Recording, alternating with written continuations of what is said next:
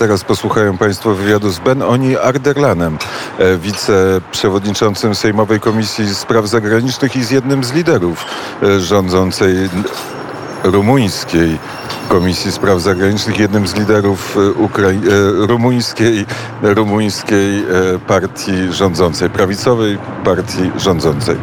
Ben Jesteśmy w bardzo miłej restauracji gdzieś w centrum Bukaresztu, niedaleko rumuńskiego parlamentu, a gościem Radia Wnet jest wiceprzewodniczący Sejmowej Komisji Spraw Zagranicznych Ben Oni Arderlan. Dzień dobry panu. Good morning. Good morning. Good morning. Szczyt bukaresztańskiej dziewiątki przed nami w piątek rozpoczyna się. Czego się pan po tym szczycie spodziewa? Myślę, że cała współpraca w regionie jest teraz bardzo ważna. Uh, I myślę, że ważne jest wszystko to, co może pomóc wytworzyć jeszcze bliższe relacje między członkami zarówno grupy B9, jak i na przykład inicjatywy Trójmorza czy z innych projektów. Bo teraz, jak wszyscy wiemy, doświadczamy na świecie licznych kryzysów. I te liczne kryzysy nie mogą być rozwiązane inaczej niż tylko przez dialog, współpracę i wzajemne wsparcie. Myślę, że te kwestie powinny być przedyskutowane. Wszelkie debaty są teraz mile widziane. Ale jakie powinny być konkluzje tego szczytu? Myślę, że konkluzją powinno być stworzenie wspólnego frontu przeciw agresji. Myślę, że konkluzją powinno być, że wszyscy jesteśmy stroną antydemokratycznego, antypokojowego i przeciwnego współpracy procesu.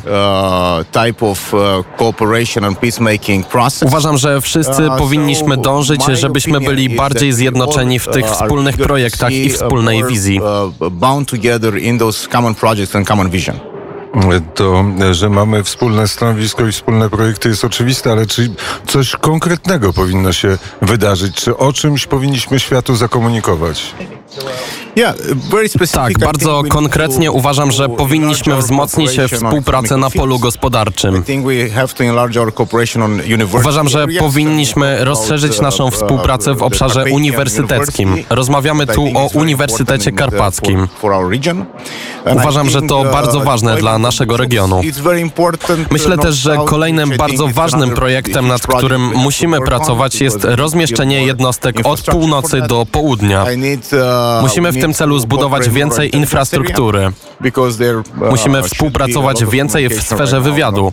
Powinna istnieć intensywna komunikacja, żebyśmy mogli rozpoznawać nadchodzące zagrożenia. Musimy także walczyć z dezinformacją, która jest powszechna właściwie wszędzie, ale z odrębną specyfiką w każdym kraju. Myślę, że są to główne zagadnienia, nad którymi musimy się pochylić z komisjami pracującymi nad poszczególnymi kwestiami, żeby wypracować konkretne wnioski. Jaka jest e, perspektywa patrzenia na wojnę na Ukrainie z Warszawy i Bukaresztu są troszeczkę, e, troszeczkę inne. Rumunia, e, państwo na wybrzeżu Morza Czarnego. Jak pan e, sądzi, co będzie się działo e, na Morzu Czarnym w najbliższym czasie? Próbowaliśmy podnieść świadomość na temat militaryzacji Morza Czarnego już wiele lat temu. Już przynajmniej 7 lat temu próbowaliśmy podnieść świadomość Zachodu, głównie Europy Zachodniej i Środkowej.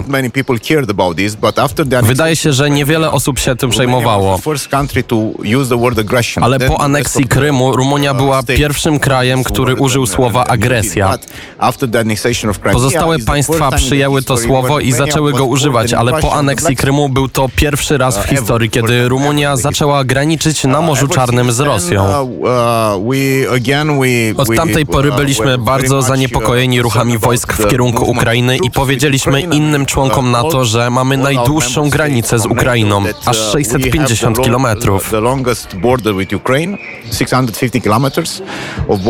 Mamy też, podobnie jak Polska, liczną populację na Ukrainie. Ponad pół miliona Rumunów mieszkających na Ukrainie. So all of those were points of concern for us. And of course right now with Wszystko to było dla nas uh, powodem zaniepokojenia. Not, uh, very easy for us to know that the island of Serpent Oczywiście teraz w kontekście toczącej się wojny nie jest dla nas łatwe wiedzieć, że Wyspa Węży została zajęta przez Rosjan i jest miejscem rozmieszczenia wojsk, rakiet i całego szeregu ciężkiego uzbrojenia. To może zaszkodzić Rumunii w każdej chwili, bo Wyspa Węży jest tylko 40 kilometrów od naszego wybrzeża. Because we are only 40 kilometers away from, from that point, from the island of Serpents. Uh, Oprócz tego militaryzacja Morza Czarnego i rozmieszczenie min morskich jest dla nas powodem do poważnych obaw, gdyż blokuje to praktycznie całkowicie handel na Morzu Czarnym. Jest to poważny problem z ekonomicznego punktu widzenia. Poważnym problemem jest także eksport zboża z Ukrainy i jego transport. Oczywiście musimy też zrobić coś, żeby bronić naszych granic. Dlatego też apelujemy o więcej jednostek, o stałą obecność sił sojuszniczych w Rumunii, bo myślę, że będziemy ich potrzebować w bliskiej przyszłości. Jeden z najpoważniejszych problemów, który jest rozważany na świecie, dotyczy odblokowania eksportu zboża ukraińskiego z Ukrainy i odblokowania e, portów ukraińskich. Myśli pan, że to jest możliwe? Ciężko powiedzieć, bo Rosjanie dobrze wiedzą, co robią. Chcą praktycznie rzecz biorąc blokować Ukrainę na każdy możliwy sposób. Jak widzieliśmy w wywiadzie z Putinem przed kilkoma dniami, wie on bardzo dobrze, że stworzy to prawdziwy problem dla Zachodu i dla Ukrainy, blokowanie tego ziarna.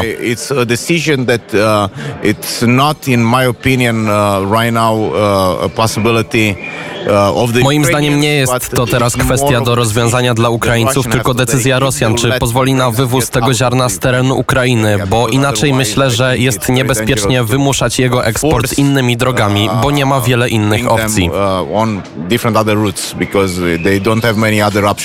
Pytam o to wszystko, bo z Globsek z Bratysławy e, po wysłuchaniu premiera e, Słowacji e, mam wrażenie, że wojna może się rozszerzyć, a jeśli się rozszerzy, to właśnie będzie na Morzu Czarnym.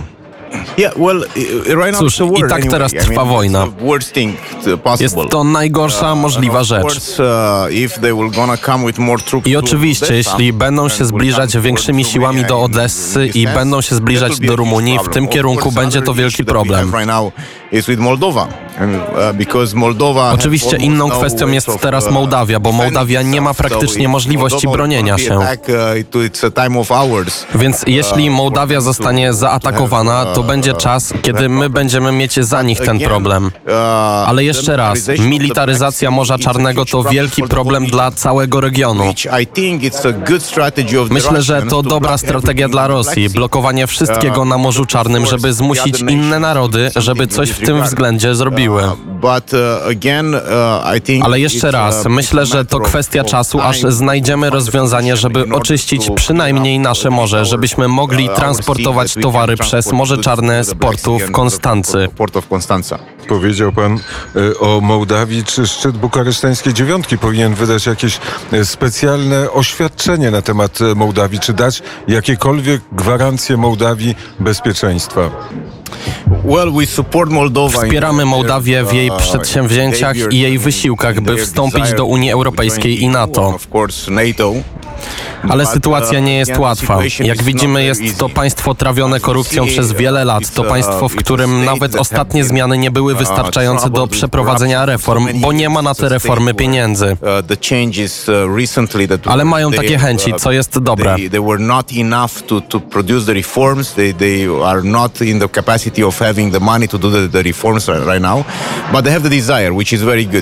Uh, uh, w zeszłym tygodniu spotkałem się z prezydent Mołdawii, która jest moją przyjaciółką i rozmawialiśmy trochę o tamtejszej sytuacji.